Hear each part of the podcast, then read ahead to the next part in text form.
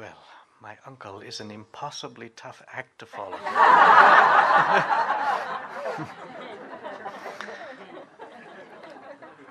but I'll, I'll do my best. So, could we begin saying together the words of the invocation?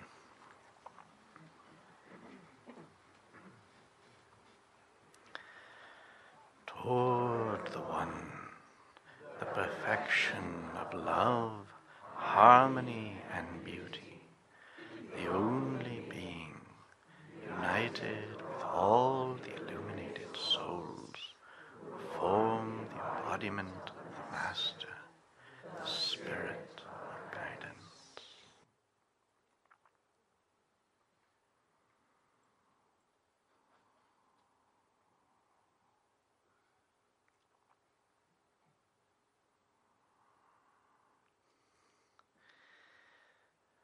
So by now, I think we're all fully immersed in the atmosphere of our convergence, the confluence of these streams, the abundant baraka that cascades down through the generations, through the pulsating source of guidance in our guiding teacher, our inspirer, our consoler,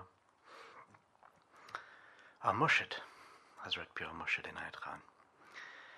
And we are in these days together basking in, in the glow of that source and luxuriating in how it is awakening within us and revealing its blessings in our lives and in our communities, and discovering the value of a sense of community that transcends the boundaries of our more narrowly defined circles of work and, and study. The sense of a, a community that um, embraces the fullness of the Sufi message and even beyond that seems to have no definite boundary but spills out to include the whole world of awakening beings. So we are here to, to celebrate and to celebrate a major landmark 100 years of Sufism in the Western world. This is a, a milestone, and at such an occasion, um, we have the opportunity to, to stand back for a moment, to step back from uh, patterns and habits and look at the big picture, to look back over the last hundred, hundred years and um, to look forward to the next hundred years and try to get a sense of our direction. Now, um, Pir Shabda gave me an impossible task this morning when he asked me to review the last hundred years and forecast the next 100.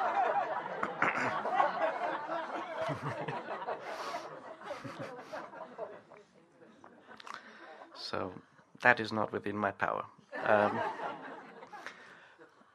but what I would like to do is to um, take a look toward the future and to look toward the future with reference to our experience in the past. And I don't come before you today with, with answers. I have some ideas, I have some, in some cases, even suggestions. But really, what I'd like to um, take this time to do is to raise questions, issues, problematiques, let's say, um, which might mean stirring up controversy. Um, it means um, asking us to look at some of the basic dynamics of our history and potentially of our future. And this is a task which um, introduces um, complexity and nuance. And I believe that as a community, as we're growing and maturing, that we have an increasing capacity to hold um, existential tensions, to hold deep questions, and not feel that we always have to slip back into some kind of easy answer or reductive solution. So I look forward to um, joining you in conversations about these subjects. And um, if I can go through quickly enough and touch upon the major points um, briskly enough, then we may have some, some time just to open open my presentation into a a dialogue, a conversation, and I hope that there is a chance to do that. And if there isn't within this hour, then maybe in other settings within this retreat or even beyond, we can continue to elaborate this conversation. And it's not really a new conversation. I think these are already subjects that that uh, many of us have been um, discussing in various ways for some time. So, um, one of the questions has to do with unity and multiplicity. Um, our message, the message that we bring to the world as it relates to the history of religions, is one of recognition of the essential commonality of all faiths in the divine guidance. And yet, we, uh, we validate, we, we, uh, we appreciate the diversity of forms, we celebrate that diversity on the altar of the um, service of the universal worship. So we have an essential commitment to a vision of essential unity, and yet within that uni- unity, space for diversity and multiplicity. So, how do we enact that? How do we demonstrate that in our own tradition? And if we look back over the last um, century, I think that we have to conclude that um, this last century has been fraught with difficulty, with um, tensions, with polemics, with schisms, conflicts. And um, the result has been a lot of um, tragedy, a lot of uh, personal pain, collective pain, um, even violence. And so we're in this paradoxical uh, position of being messengers, uh, uh, proponents of a message of love, harmony, and beauty, which we seek to to um, evangelize and spread throughout the world. And yet, within ourselves, to what extent have we succeeded in in actually embodying it? It's a real question of conscience, I think, for all of us. So, um, our gathering here is, of course, a wonderful sign of um, progress, and uh, one can sense the the um, burgeoning commitment to um, a certain basic mutual recognition uh, based on love and and sympathy and respect, and I think that that needs to needs to be retained and, and deepened and, and, and fostered. But there's, there's another aspect to all of this, which is that, um, yes, of course, when one studies religious history, often following a revelation, there's been, there has been a, a divergence and various sects arise. But if one studies um, the esoteric traditions, uh, spiritual lineages of grace, whether in an indigenous context or um, within um, the Buddhist uh, world, or indeed in classical Sufism. There is a there is a a way. There is a transmission, a tradition. There's a certain integrity to the flow of that unfoldment and if one compares our own history in the last century to how most Sufi orders historically have behaved over the last centuries, sadly, we don't, we don't look good by comparison. In other words, traditional esoteric schools have a collective understanding about what it means to carry their work into the future, how a lineage extends itself, and um, when branching does take place, how that branching occurs. It doesn't have to be so hard.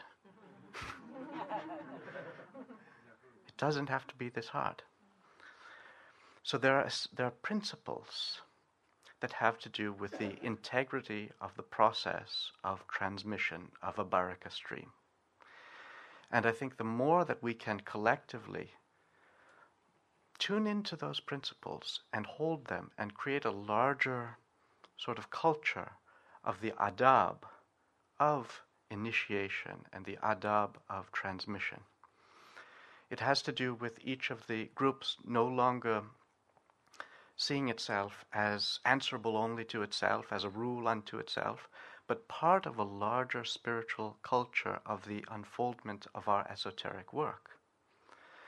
So I think there's a whole conversation that um, can and must take place about about lineage, about about um, transmission, about initiation, about the sense of initiatic belonging, and and then what it means to participate within a context of belonging in the larger inter-order world of our relationships. So I hope that we can have that conversation. I'm just touching on this point here, and there's much more I think that can be said and discussed, and, and I'm hopeful that, that that conversation will take place. But I wanted to begin there. Now, another um, important, I think, um, tension, and it can be a creative tension, in our history and in our present work has to do with the um, balance between tradition and creativity or freedom or change. How do we strike the balance? What is our commitment to the form of the work as Murshid has given it? And where do we feel free to to elaborate, to evolve, to, to transform the form. This question arises again and again, and um, there are certain arising issues that that um, challenge us. For instance, um, one such issue is the um, role of women, and specifically um, feminine aspects of um, of our tradition.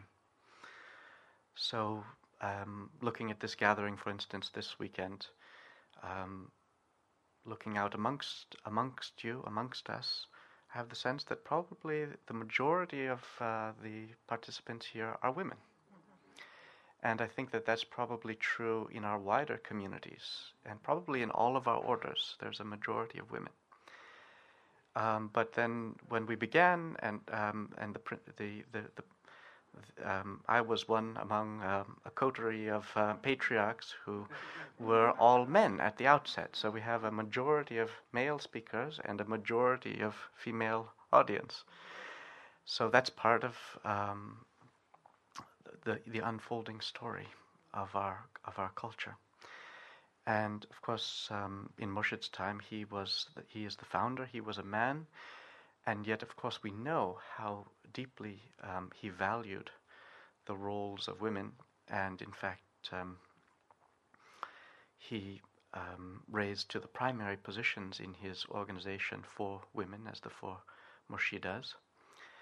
And um, I have the, the precise words in which he says, I see as clear as daylight. Don't want to misquote. I see as clear as daylight that the hour is coming when women will lead humanity to a higher evolution.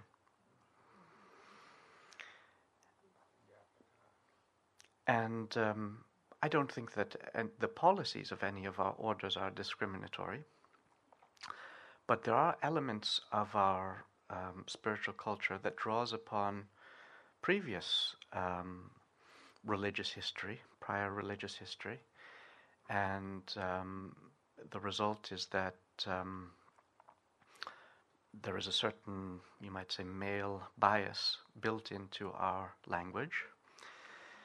And um, if that is the form in which we have received the teachings, the question of tradition versus change comes up.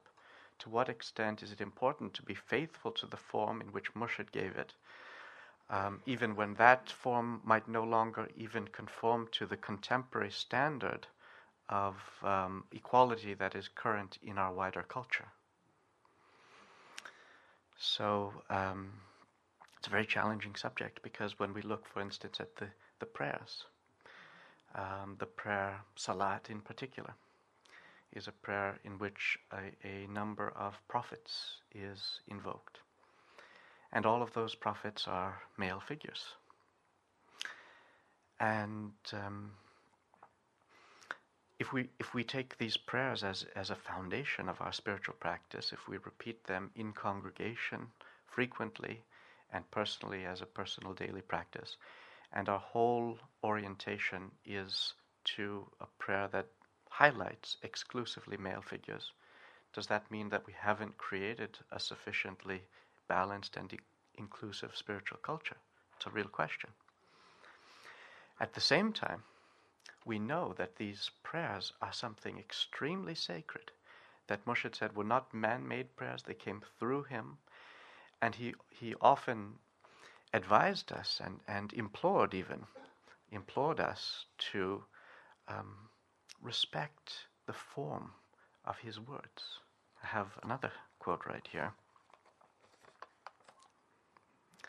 Do not change my word, form, or phrases unless it is most necessary.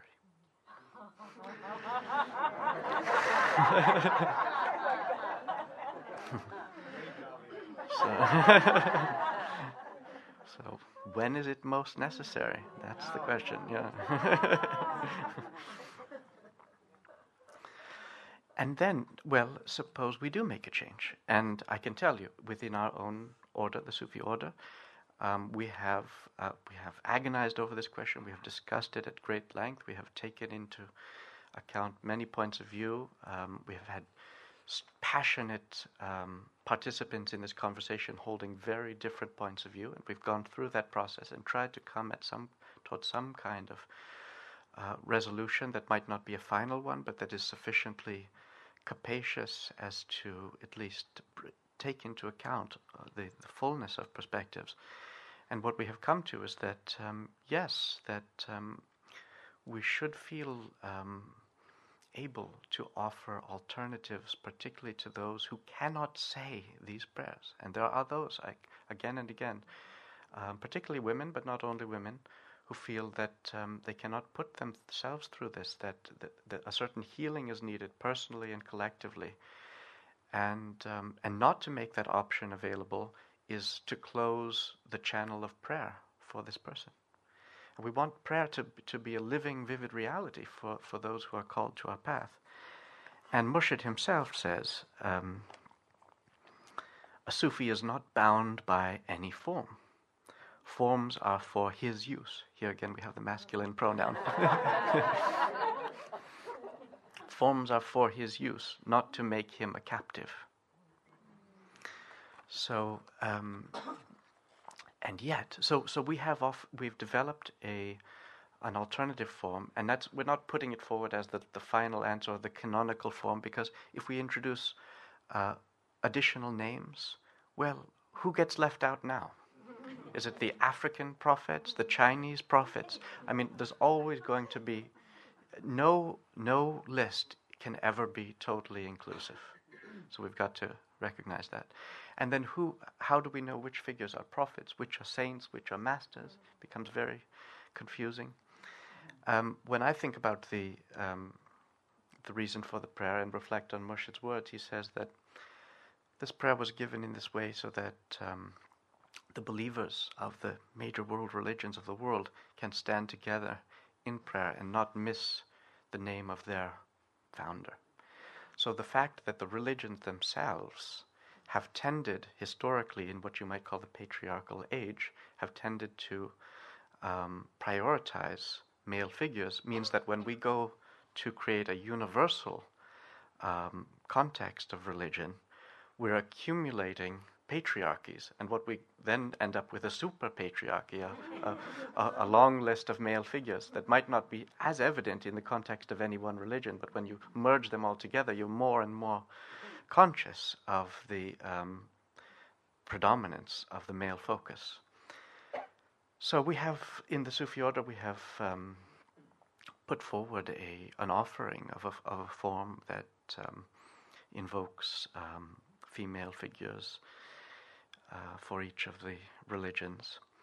But um, in doing so, of course, it raises new new issues, new problems, because then when one goes to say the prayer, all of my life I've been saying the, the prayer in the in the original way. It comes naturally, it flows. I'm not thinking about it. What happens now that I'm pausing, shifting? Which version am I going to say now? I'm in, in a different consciousness. And um, if I'm deconstructing and rewriting the prayers, I might also begin to look at other things. Why this word instead of another word? Why these um, names of God, which a number of the names of God that we use also have a kind of patriarchal cast to them Lord, Master, Messiah. And um, at a certain point, what has be- been a, a simple tradition that we accepted on faith and, and um, practiced um, uncritically now becomes a, a point of inquiry, of contention, of deconstruction, of questioning and inquiry. Can we ever have the same relationship with the prayers again, with the practices? It's a really challenging question. When we began to um, offer this alternative, already within our Sufi order, there was new questions began to to emerge, and we can look at everything. Um, the divine names, the 99 names of God, the Arabic uh, words that we recite as wazifas, these are grammatically in the male form when one opens up this question, it never ends. Do we change everything? Do we start from scratch and recreate the whole tradition?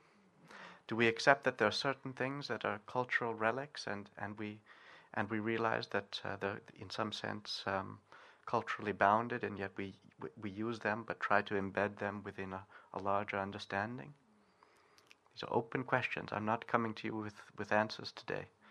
But I think that these are questions that we can, between the various orders, that we can meaningfully um, discuss and um, sometimes um, simply holding the, the challenge is, um, is a significant step.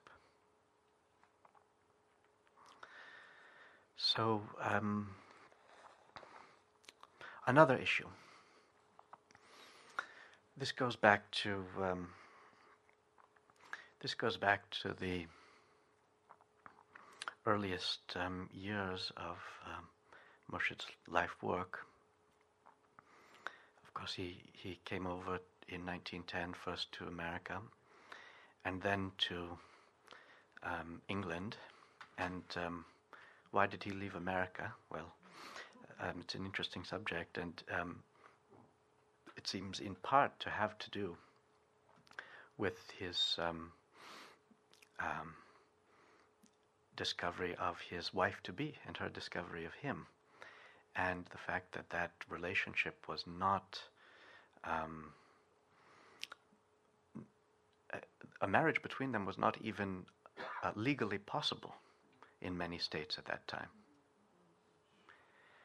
And not only that, her, her, her family was um, dead against it and um, was um, pursuing him, and the police were involved. So, I mean, just ima- imagine the um, racial and religious prejudices of that time. Um, and he went to England, and um, and um, she bravely cut off all ties and and followed him, and they were pursued, and they got a, a, a marriage license, and uh, the laws were um, more favorable in in England, and um, they were able to um, secure their um, newly formed family.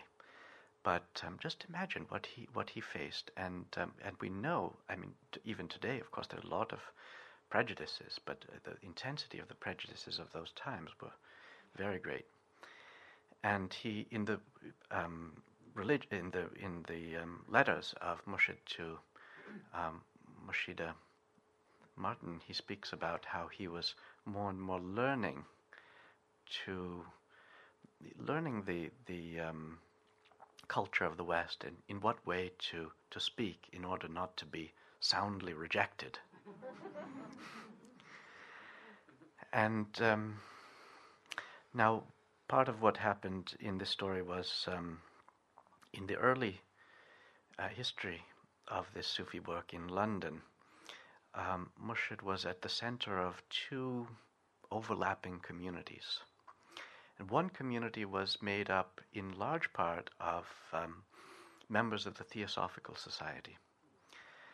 And um, that was a time in the history of Theosophy when the society was anticipating the advent of the world teacher. And there was a very strong messianic streak. And um, uh, Annie Besant, who was the head of the of the um, Theosophical Society, ended up um, um, um, concluding that it was Krishnamurti.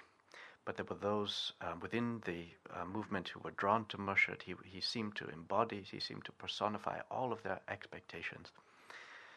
And um, and they were some of them were conscious that their whole relationship with him and with the order was bound up in their own messianic expectations. So they had a certain self reflect, reflect reflective awareness about this. Um, and they were essentially they were looking to establish a new world religion. Um, and with Murshid as its as its figurehead. And very often, those who were most intent in this project were the ones who were really least attentive to what he was actually saying. they wanted to put him up high up on a on a pedestal, and make him the um, the center of a of a cult of messianism, and uh, weren't really listening very attentively to his actual uh, mystical teaching. Um, on the other hand, I mean, I don't want to put it only in negative terms. If it wasn't for uh, all of the good work of theosophy, I mean, the whole interreligious um, um, concept, the the, the um, pluralism of theosophy was extremely impressive, and it it, it was also a um, a, ref, a, reform of the movement of spiritualism, which had its own excesses and and um, so theosophy was a, was a, an important um, reform movement and one that, um, well, was so successful in um, calling attention to, you know, what Murshid would later call the unity of religious ideals, that even Mahatma Gandhi rediscovered the the Bhagavad Gita through the influence of the Theosophical Society, and also the Theosophical Society was very active in the movement toward home rule in India. So there are a lot of good things, and I think Murshid saw that and appreciated that and had made common cause with the Theosophical movement. But there was this whole, anyway, strong messianic streak and this attempt to create a, a new world religious movement. And the other overlapping community was one uh, was um, a group of um, well um, Indians, Muslims. Um, the father of Idries Shah was one. Saka Ali Shah, and um, the um, Yusuf Ali, the translator of the Quran, presided over the inauguration of the Sufi order Khanqah in London. I don't know if you know that. Um, among the list of uh, forthcoming publications, if you look at the early um, brochures and things, was a uh, translation of the Muwatta, which is a uh, classic of Islamic jurisprudence that was going to be published by the Sufi order at that time. Uh, at the Khanqah, they hosted um, the Eid prayers every year, the um, religious service of the annual Islamic uh, festival.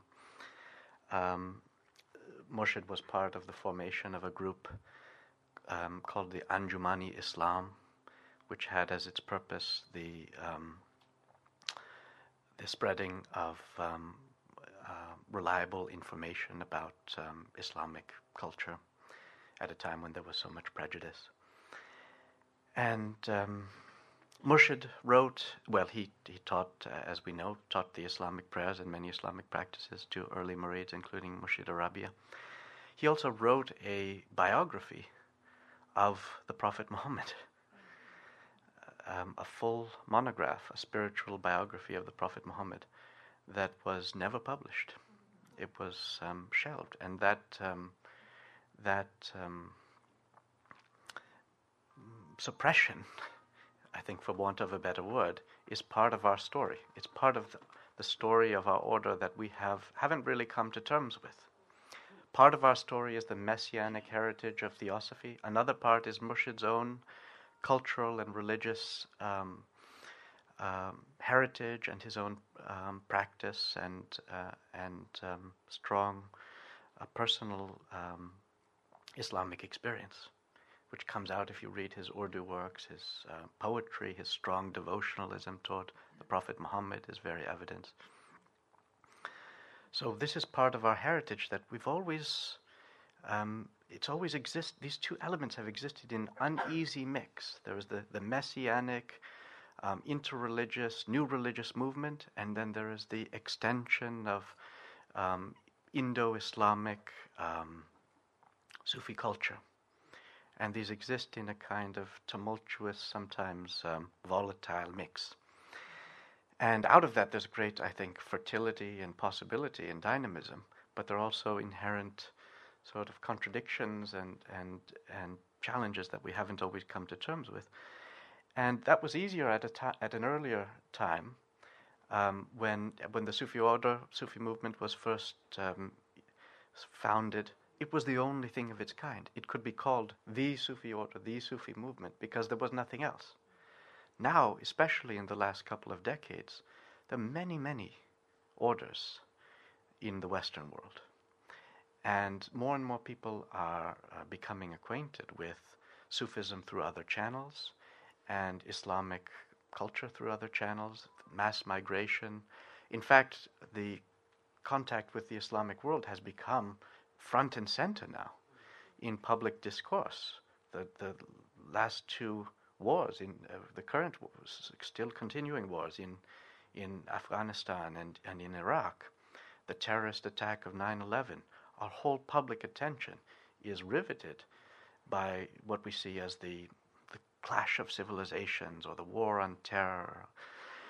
And um, so it's, it's problematic for us just to um, claim um, that uh, we have no relationship with Islam, that Sufism has always existed, that it's totally universal. Well, we, we recite um, Islamic names, we recite the names of God in Arabic, we have a we have strong cultural um, ties with Islamic civilization. And um, we need, I think, a more sophisticated um, message when it comes to answering questions of this kind, because more and more our self identification is seen in the larger public sphere as slightly absurd. Sufis that um, are unable or un- unwilling to talk about the Islamic dimension of their own heritage.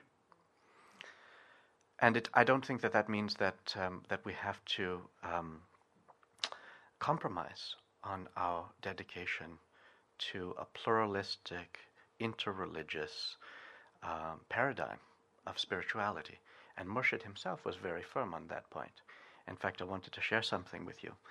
Um, I spoke of those two overlapping communities and at a certain point, those two communities, Murshid tried strenuously to keep those communities together, but they couldn't stay together. They, they um, fell apart.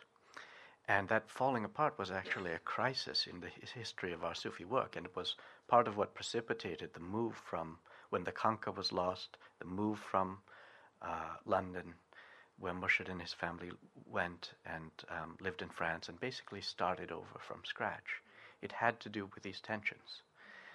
And um, so the pull, Murshid was being pulled in two different ways. One, one part of his following wanted nothing to do with anything that sounded culturally or religiously Islamic. And another part, there were those among his um, Muslim friends that um, advised him that it was impossible for him to initiate uh, murids who, who were not willing or able to um, to adopt Islam. And he, he didn't, he was trying to keep everyone together, but it, the, the two points of view proved incompatible at a certain point. but he was as firm as he was in in um, maintaining the, the dignity of his Islamic heritage. I mean, there was a time when he was provoked to even answer when when uh, a very insulting comment was made. He answered, "I am a Muslim in my very blood." But he was as firm in his commitment to a, an inclusive and universal vision. And this was true when um, a, mem- a, member of the order who entered into it probably without, uh, in, in a sort of um, ill-considered fashion, ended up somehow in the Sufi order. But he was one of the, he was a, an early um, um convert to Islam and, and a translator of the Quran a very prominent um, person actually. And um, he, when he saw that um, this the order included people of various religious um, affiliations, he protested and he wrote a letter. And I want to read his letter and read Murshid's answer. So this is the letter. I have come across a great many Sufis in the East and have read a great deal of Sufi literature from early times, and I have never yet heard of any Sufism which was not definitely Islamic, nor any Sufi who did not accept the Quran as the final revelation. This is why I was led to believe that in joining a Sufi community, I was associating with Muslims of my own religious faith is the Sufi order really Muslim, or to put it in the straightest terms, Mohammedan? So that's a question probably some of us have heard before. How would you answer? Well, let's hear how Murshid answered.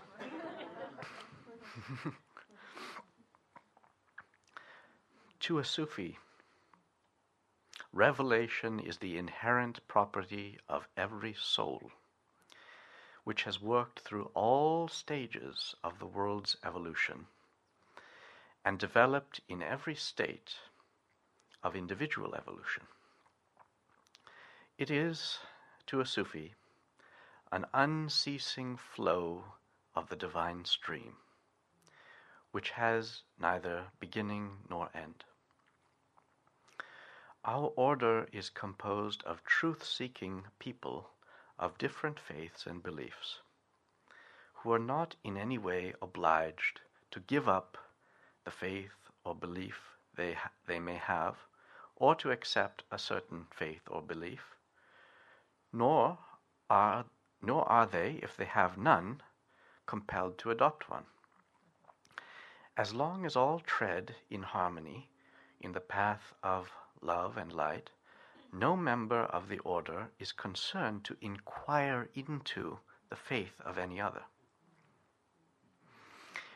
It is not intended that all members of the order should label themselves followers of a certain faith. Members of the order should keep whatever faith or belief they have. It is not even required of them that they should call themselves Sufi. With regard to teaching, for a certain way they are, of course, guided by the murshid, but after that is passed, they each have their own path and are master of their path.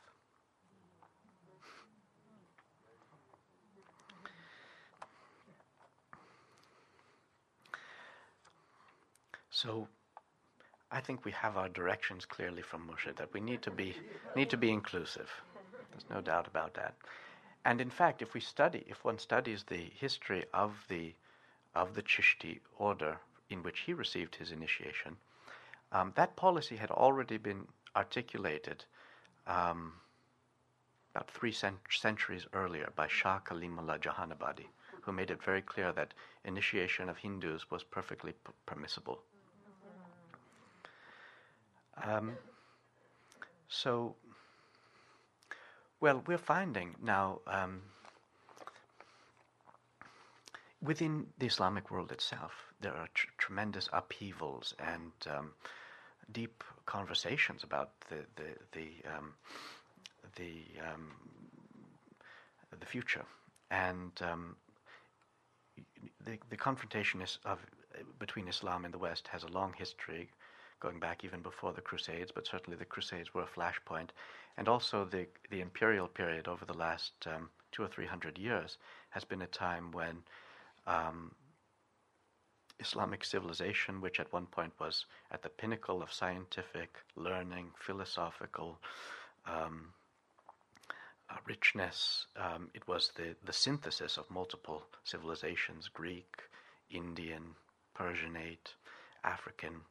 Um, that this um, this um, tremendously vital culture, um, due to internal um, pressures and also, especially due to the overwhelming force of modernity rising out of the West, resulting in industrialization, um, which uh, projected the power of Europe across the globe, resulting in imperialism and and um, and um, the the um, the introduction of um, new um, technologies and discourses of, of knowledge and power meant that the whole um, primacy of Islamic civilization was overturned. And um, in our global age, um, th- these, this um, network of, of communities that covers a vast part of the globe is reasserting its voice and seeking its its role in the emerging planetary culture. And within Islam, there are multiple um, directions and, and perspectives on the, the tenor of that, that voice, uh, ranging from the most um, vitriolic and, and fundamentalist um, uh, of um, ideologies to um, very refined and um, sophisticated, um, pluralistic visions of uh, nascent Islamic spirituality that can um, address some of the excesses of of our capitalist consumer consumeristic um, um, progress driven society. So there's an important conversation to be had at the global level. And it seems to me that our Sufi heritage poises us, places us naturally within this conversation. We have this strong uh, um, Islamic heritage, and yet we're deeply attuned to um, Western history and values and the significance of modernity. Murshid was um, alive to the, the possibilities that were um, ev- evolving in his time, and I think was a, a, a, profound visionary precisely at this point of intersection between tradition and modernity, East and West. And these fissures, these, these, um, these um, points of intersection uh, can be points of conflict or they can be the points of fertility through which a new, newly integrated, uh, visionary, uh, planetary culture can uh, can grow out and flourish. So I feel that we have a significant part to play if we if we would overcome our defensiveness about our relationship with Islam and um, take a more proactive approach. And already I'm seeing more and more, um, especially among young people, young um, Muslims, whether um, second or first um, generation immigrants, um, but also young Muslims in other countries, that um, are looking for something that they see that Murshid's message offers them. And they don't, they don't necessarily want to leave their religious heritage, but they want to embrace this um, ecumenical, uh, mystical vision. And if we if we're projecting consciously or unconsciously, subtly or overtly, a certain um, distrust of Islam and Muslims, that is going to keep them away. And when we pr- prove ourselves accommodating and respectful, they are going to feel welcomed.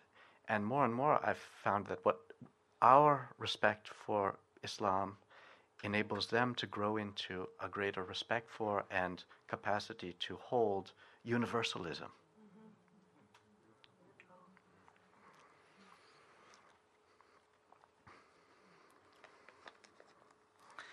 So many key issues, and I've got to move briskly. Oh, I'm already. Well, there are two major, two other major points I really wanted to touch upon. One has to do with um, what I call the media and the message. You know that famous um, saying of uh, Marshall McLuhan: "The media is the message," and um, we're living in a time when the media is, is um, completely transformed. Just the last um, decade, even every the whole information technology totally accelerating, changing everything. The young people, um, high school age, um, young people text more than they speak. Um, we've had a, a glimpse of uh, Pir Murshid Hidayat just now, thanks to Skype. I mean, there's so many. Uh, interesting new possibilities, um, conversations hap- happening all over the internet, um, people getting in touch with each other in ways that were never possible before, and um, a lot of advantages in terms of the emergence of a, a more coherent planetary conversation about the destiny of humanity. A lot of really good things happening. Also, there's some some challenges, some some downsides or problematics associated with these things. Um, and you know, if all of these young people are, are texting away all of the time, are they really, you know, looking around, looking to the person right next to one? Um, are, do we have our feet on the ground? Are we breathing with awareness? Are we getting turning into the machines that we use? And um, it also has to do with our um, holding of a lineage that has been well, originally Murshid's teachings were given orally to a group that were immediately around him, and he, he it was always said that he, he spoke to people and answered their questions because in the space he could intuit uh, them, and he, he, he spoke as if to each person and, and was connected with them at a level beyond mere discourse. It was an interactive resonance and then, of course, Murshid's teachings were published, but then they were at least preserved and, and read out in a, in a circle that, that began with the invocation, a sacred context, and, and still breathing together and sharing a, a spiritual space. But then more and more the books are more widely published, uh, disseminated, and then now we're in the in the internet age, and all of it is online. Um, do we still receive the teachings heart to heart in little circles on the breath? Do we read them in books? Do we surf the web and pick up things here and there? Do we read Mush? How do we read Murshid? Now we have something called HIK Works. I don't know if all of you are familiar with that, which is electronic version, which is ser- searchable. For some of us, that's how we read it these days. We have a keyword. We want to know what does Murshid say about this. We plug in the keyword. Wherever it pops up, we read those few sentences, patch it all together, and we have an understanding of Murshid's point of view on the subject. So, how does that affect our relationship to how, do these technologies affect the tra- transmission of the message? How, do, how is information passed on and assimilated? And what about the whole ac- element of, of confidentiality of teachings and practices? What does it mean that the papers at various times have been posted in their entirety or in various degrees on the internet? What do we have a certain commitment to maintaining the confidentiality of these progressive teachings according to level of initiation, or we need a different time where everything should just be scattered out? We know that Murshid has made some specific sub uh, comments on this subject, um, and uh, we live in an age where secrecy is um, considered scandalous. Transparency is our highest value, and so we're struggling to understand what if, if there is something significant in, in secrecy and confidentiality, we need to understand what it is and how in this information age do we continue to preserve it. It's a whole conversation that I think we need to have. But why not, why not uh, go till 10:50 and then have 10 minutes for questions? Um, it is uh, 9:50 now. No, we have, uh, we have five minutes, according to uh, the official clock, and then, and then we have a, we have a long time for our groups. We had an, an hour scheduled, so why don't we have less time for our groups? Okay. Well, those groups are also a time when we can discuss these things, but. Which is what is the intention, but So what? How, how long sh- would you like me to go? Uh, till eleven. Okay. Or, y- y- you know, maybe, uh, I think you wanted to leave some time for a dialogue or questions, is that right? I have one more major point, and then we'll see if we want to have a little bit of discussion here. We can do that. Till Otherwise, okay. Is everyone okay with that? At least, yeah. Well, actually, I think it might be interesting to go into our groups and have 10 minutes of discussion with Zia after our groups, after we've discussed it amongst ourselves. To come back and listen and then That have might the too, yeah, let's just, uh, it's a nice idea. Uh, Let's just go with it now. I defer to, to my host. Um, Yeah, Carry on. all right. Well, the, the last point um, has to do with we're talking about um, the coming century. So, what, what can we anticipate in the coming century? And um, we, we that um, that raises some some really serious, challenging issues.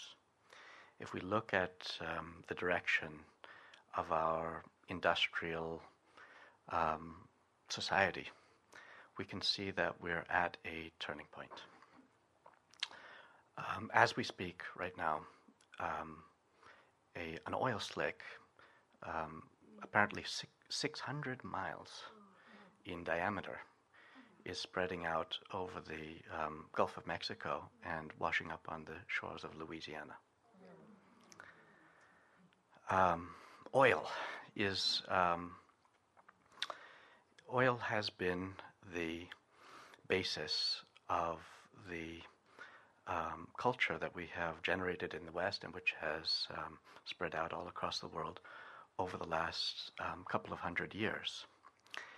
And um, our sense of progress, um, economic development, the burgeoning of technologies, the whole arc of recent um, history has been fueled by oil. It's all the byproduct of oil.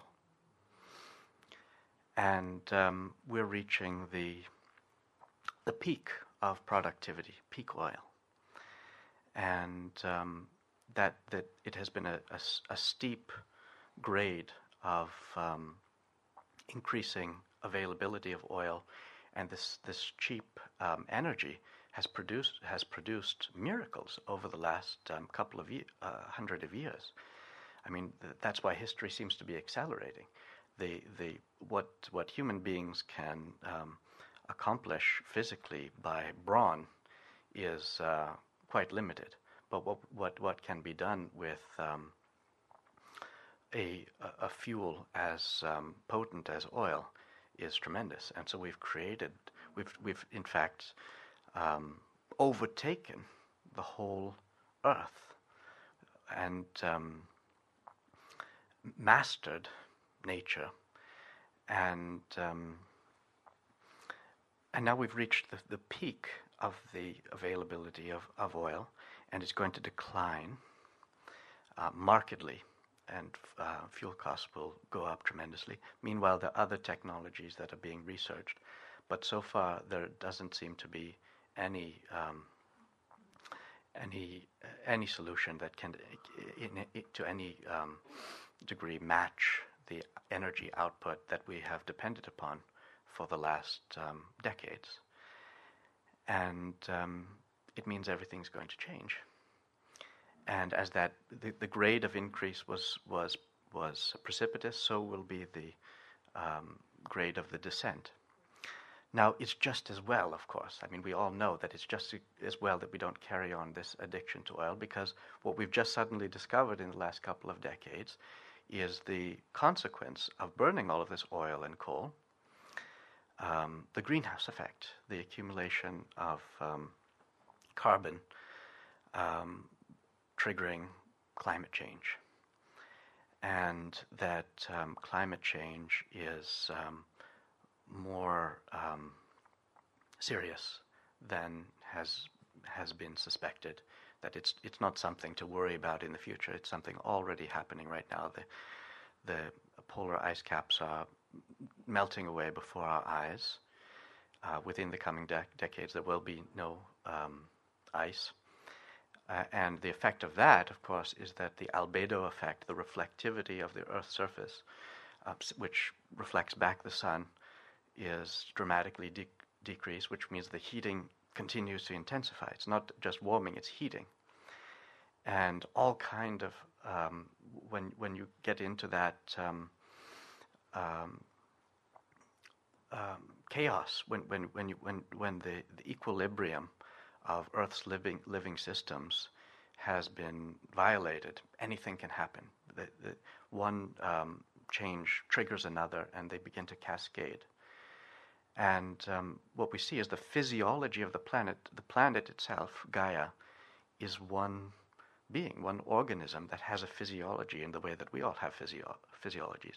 And when those living systems uh, are disrupted and degraded, then that whole living being, the whole health begins to erode and, and come apart. And that's what, what, what we're seeing and, and what we'll be seeing more and more.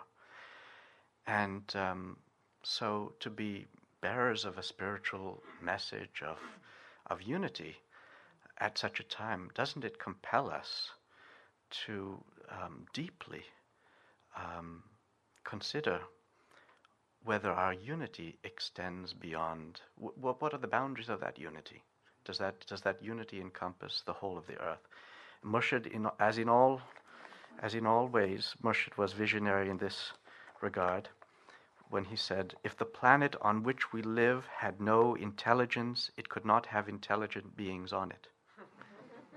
That's Gaia. That's so th- there is an intelligence in the whole um, organization of the biosphere, and we've totally disregarded that intelligence. Now, I don't think that we should wring our hands with guilt and shame because we didn't know what we were doing. We've just been uh, hu- humanity. We, we, we, we seek uh, fulfillment and satisfaction, and we, we, we seek to enjoy life and to um, make discoveries. And, and um, it's only very suddenly that we've, we've discovered this hugeness of the impact of the, the path that we have taken. And so there's no point um, uh, shaming ourselves, and yet we've got to take in this new information. But it's not, it's so, it's so sudden, it's hard to take it in so quickly. The sudden realization that the world, the, the, the earth will never be the same, or at least not for billions and billions of years, that we've irrevocably changed it. And now we've got to live with those changes, and we've got to seek to decrease the damage that we do and adapt to a new earth. So these are huge, huge questions for us, and they go, I think, right to the heart of our conscience and to our, our spirituality. How does our does our spirituality have anything to say about this? And if it doesn't, is it really? Can we can we make any claim to be part of uh, the message of our time?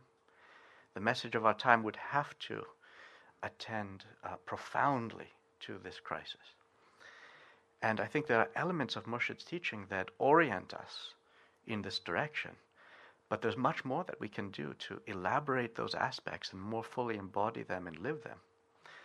For me, it's very significant that um, there are two practices. In a certain place, Murshid said two practices are very primary for all murids in, in this order. One is prayer, and the other is the elemental purification breaths. And if one studies the esoteric practices that Murshid gave, almost all of them are, can be found in the classical manuals of the Chishtiya. All of the wazifas, all of the qasab and shagal and amal and zikr and all of the practices are basically uh, found in the classical tradition, but not the elemental purification breaths. That seems to be the one practice that was his own unique contribution. I find that very significant. It seems to anticipate the need to recover our direct participation in the life of the earth, to make ourselves Gaian humans. When each morning, when we get up, to attune to the elements, to feel the elements within ourselves, to feel the earth within ourselves, no longer to feel ourselves as occupants of the earth or residents on planet earth, but as the earth itself experiencing herself through us and if we live in that way, in this sensuous encounter with the elements, with the sky and the trees and the rivers and the earth, then more and more we'll be we'll appreciate what is what is earthly, what is natural, what what comes of the elements, and we'll feel less, I think, compelled to um, indulge in um, artificial excesses that alienate us from that sense of an immediate connection with the earth. And it's from that orientation, from that spiritual groundedness in the earth, that we are well positioned to begin to make the kind of changes in our lifestyle that will allow us to participate meaningfully in the transformation of our time, which I think will involve uh, big changes in, in, in transportation and in, in some of the basic rudiments of life. And of course, it can't get any more basic than than our sustenance, than our nourishment. And um, there needs to be a move away from the monocultures of industrial agriculture and a move back toward local community, local um, sufficiency, and um, also, um, w- well, we can see that um, that uh, industrial agriculture, and specifically um, livestock, has been a huge c- uh, contribution to um, emissions. In fact, um, by some estimates, half of all uh, carbon emissions can be traced to the livestock industry. So the um, the practice that Murshid uh, called our attention to of vegetarianism in the Gathas is something for us to um, to uh, return our attention to with, with seriousness. If not a, a, a total vegetarianism, then a a, a, muhasaba, a deep examination of the sources of what we eat, where it came from, what are the impacts of the production of those foods. Because the way that we eat is sort of the basic, um, b- basic uh, expression of our relationship with, between self and other. What we consume has to do with the interface between person and planet. So, um, we need to we need to um, begin to make the shift, and it means moving away from big structures toward sustainable local structures.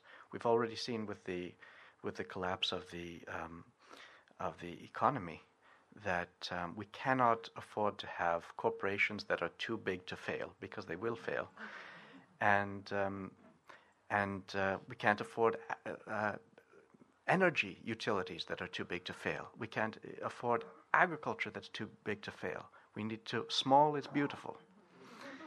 And Murshid um, prophesied this when he spoke about the end of the world.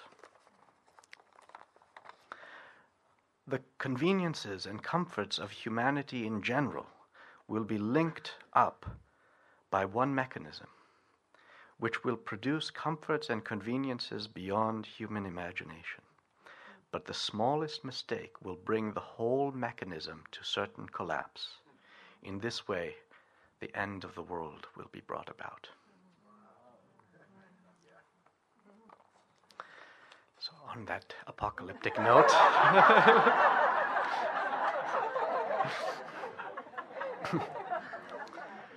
we know that every end means a big, a, new beginning. I mean, yes, let me not end on the note of pessimism. If we do, if if humanity does not survive this um, crisis, and of course many species will go down with us, but they're little microbes down deep, and after billions and billions of years, they will repopulate the planet. Life itself is not at stake. Life will continue, if not this world, innumerable worlds, and yet here we are. This is our chance. This is our moment do we want that same cycle to repeat itself again and again? The cycle of a planet over long eons elaborating itself, discovering itself, pr- producing a flourishing um, nervous system and and uh, um, unity of being that, that that is the green earth that we have known, and reach this moment and then fall back into into um, inertia because we haven't made this step. We haven't taken this next initiation into the future. That is the, the moment before us, and, and it's a wonderful opportunity, and I believe our Sufi communities can be a, a part of this opportunity. Thank you.